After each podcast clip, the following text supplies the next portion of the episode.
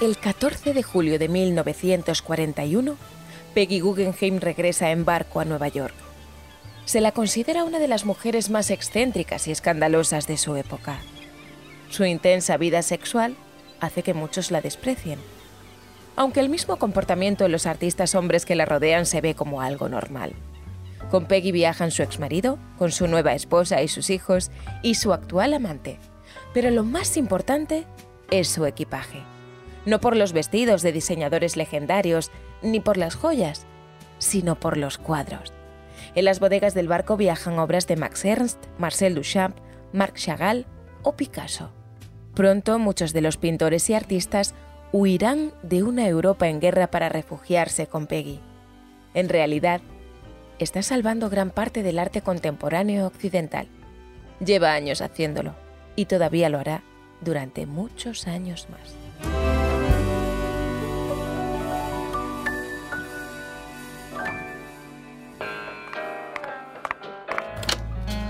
Bienvenidos a Una Habitación Propia.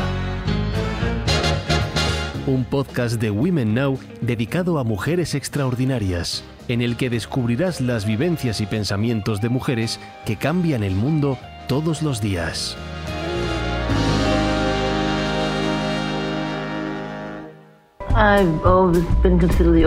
Siempre me consideraron la enfant terrible de la familia Guggenheim. Imagino que pensaban que era una especie de oveja negra y que nunca haría nada de valor. Pienso que les sorprendí.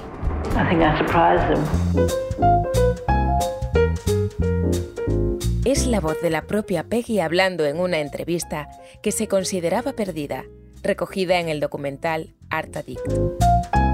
Cuando Peggy nació en Nueva York en 1898, el apellido Guggenheim ya era sinónimo de riqueza y poder. Sin embargo, en sus memorias Confesiones de una adicta al arte, describe su infancia como excesivamente infeliz. No tengo recuerdos agradables de ningún tipo. Pronto llegaría además una gran tragedia. ¡Por todos los santos!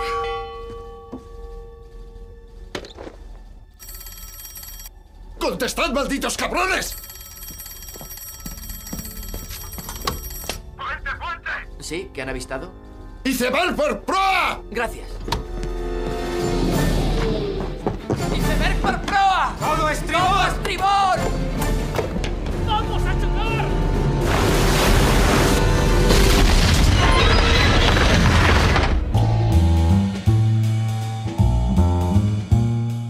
Uno de los ahogados en el naufragio más famoso del mundo, el del Titanic, fue el padre de Peggy, Benjamin Guggenheim, que viajaba con su amante. Por este fallecimiento, cuando cumplió 21 años en 1919, la joven heredó varios millones de dólares. Puede que Peggy estuviese acomplejada porque se creía fea, que hubiese sufrido el divorcio de sus padres, la orfandad y largas estancias en rígidos colegios en los que nunca se sintió comprendida pero ahora tenía dinero propio, y con él llegó la libertad. Después de trabajar de forma breve como recepcionista para un dentista o de dependienta en una librería, decidió cruzar el charco hacia Europa, como hacían muchos de sus compatriotas. Años después, Gore Vidal la describiría como la última de las heroínas transatlánticas de Henry James, una Daisy Miller con muchos más huevos. Y así llegó al París de los años 20, la ciudad adecuada en el momento adecuado. Como capital de la bohemia y la revolución artística mundial, París bullía con las personalidades más interesantes de su tiempo, y Peggy se sumergió profundamente en ellas. Sus amigos eran James Joyce o Isadora Duncan, y pronto ejerció de mecenas de artistas como Marcel Duchamp o Man Ray, y de escritores como Hemingway o de Juna Barnes. Hasta la anarquista Emma Goldman vivió un tiempo en una casa que Peggy le prestó. Algunos se burlaban de ella a sus espaldas, etiquetándola de egocéntrica y tacaña, pero sin su generosidad, muchos de aquellos grandes nombres no podrían haberse dedicado a la creación. La vida sentimental de Peggy también era muy agitada. En sus memorias contó que había tenido 400 amantes, porque siempre hizo lo que le dio la gana, rompiendo con la moralidad burguesa de su tiempo. Sobre esto diría, ¿liberación de la mujer? Yo era una mujer liberada antes de que hubiera un nombre para eso. Sin embargo, no todo era tan festivo. En 1922 se casó con Lawrence Bell, con quien tuvo a sus dos hijos, Sinbad y Peguín, pero tras ocho años se divorciaron. Él la sometía a malos tratos físicos y psicológicos. Peggy intentó conseguir la custodia de sus hijos, pero solo la obtuvo de Peguín. El niño se quedó con su padre.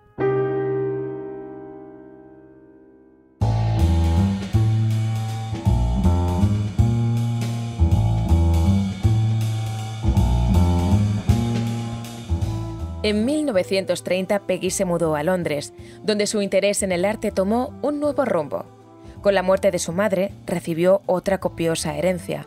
Alguien me sugirió que pusiese una galería o una casa editorial, y yo consideré que una galería sería menos cara. Por supuesto, nunca pensé en las grandes cantidades de dinero que podría llegar a gastar. Todavía hoy se discute si Peggy realmente tenía buen ojo para el arte o solo era una millonaria sin gusto que estaba bien asesorada. Ella explicaría sobre esto. Solo seguí los consejos de los mejores. Escuché, vaya si escuché. Así es como me convertí en mi propia experta en arte. Estos intereses se mezclaban con relaciones sexuales o románticas con personalidades como Marcel Duchamp, Tanguy o el escritor Samuel Beckett. Incluso pasó una noche con el escultor Constantin Brancusi para conseguir una rebaja en una de sus obras. Era una época convulsa no solo en lo artístico. Para Hitler, el arte de las vanguardias era degenerado y había que destruirlo. Aquel que quiera ser artista en este siglo deberá consagrarse a este siglo, porque no hay sitio para artistas del Neandertal en el siglo XX, al menos no en la Alemania nacionalsocialista. Presa de un frenesí coleccionista, Peggy llegó a adquirir un cuadro al día, a menudo de pintores que el nazismo perseguían de forma activa y que sobrevivían con esas ventas. Compró obras de Picasso, de Max Ernst, de Miró, de Magritte, de Dalí, de Chagall, de Manet. Cuando los nazis invadieron París, el Museo del Louvre se negó a custodiar las obras de Peggy, considerando que no tenían tanto valor como las clásicas. Con la Segunda Guerra Mundial en pleno furor, Peggy decidió regresar a Nueva York para proteger su colección.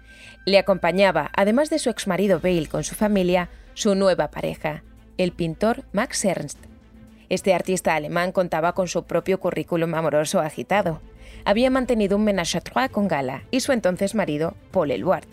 Cuando esta relación a tres bandas ya se había disuelto y Gala estaba con Dalí, Max conoció a la pintora Leonora Carrington e iniciaron un tormentoso romance. Pero la historia no se detenía. Ernst fue arrestado por la Gestapo. Leonora acabó ingresada en un psiquiátrico en Santander. Y tras conseguir huir con Peggy a Estados Unidos, la nueva pareja se casó en 1941.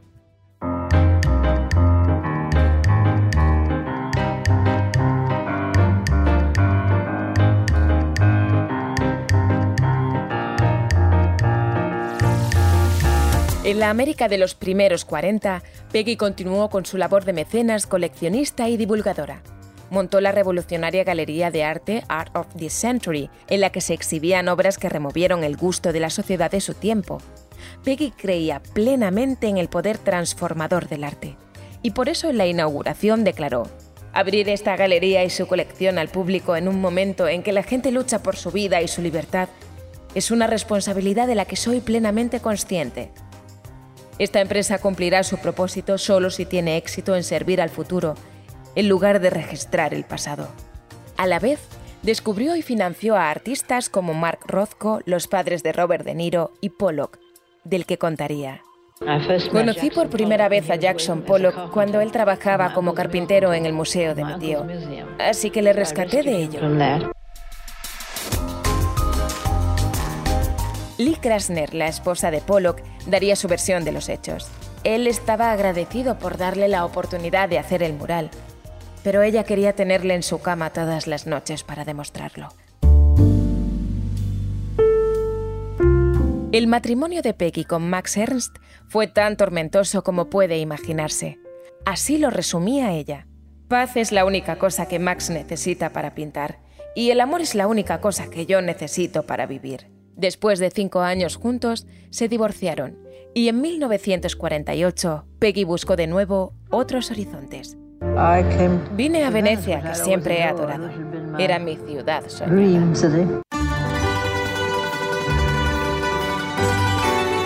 En la ciudad se hizo con el Palacio Venier dei Leoni y continuó comprando y coleccionando. La muerte de su hija Peggy, con la que mantenía una relación muy complicada, tanto que llamó igual a una de sus perras, la golpeó con fuerza en los años 60. Las obras de arte contaría. Se han convertido en mayor o menor medida en la parte más importante de mi vida. No puedo imaginar viviendo sin ellas. Peggy también era algo parecido a una obra de arte viviente. Dormía en una cama diseñada por Calder. Tomaba el sol desnuda en su terraza rodeada por sus perros. Fue la última propietaria de una góndola privada en Venecia y con su look de enormes gafas de sol y vistosos pendientes, parecía otra leyenda más del Gran Canal. En su palacio la visitaban Truman Capote, Stravinsky, Jean Cocteau o Marlon Brando. Pero no se limitaba al disfrute privado. Tres días a la semana abría su casa para que los visitantes pudiesen contemplar su colección. En 1979, cuando Peggy Guggenheim falleció, atesoraba 326 cuadros y esculturas valorados entonces en 30 millones de dólares. Años antes lo había legado todo a su tío Solomon Guggenheim, el creador del museo del mismo nombre en Nueva York, al que llamaba el garaje de mi tío. La condición que permaneciesen en Venecia.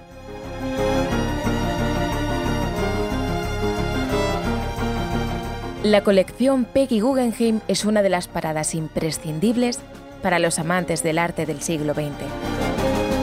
En el jardín de ese palacio que fue su hogar, está enterrada, junto a sus 14 perros. Ella ya lo había dicho. Yo no soy una coleccionista, soy un museo. Si quieres conocer la historia de otras mujeres extraordinarias, suscríbete a Una habitación propia en tu plataforma de podcast favorita. Te esperamos en nuestro próximo episodio y en womennow.es.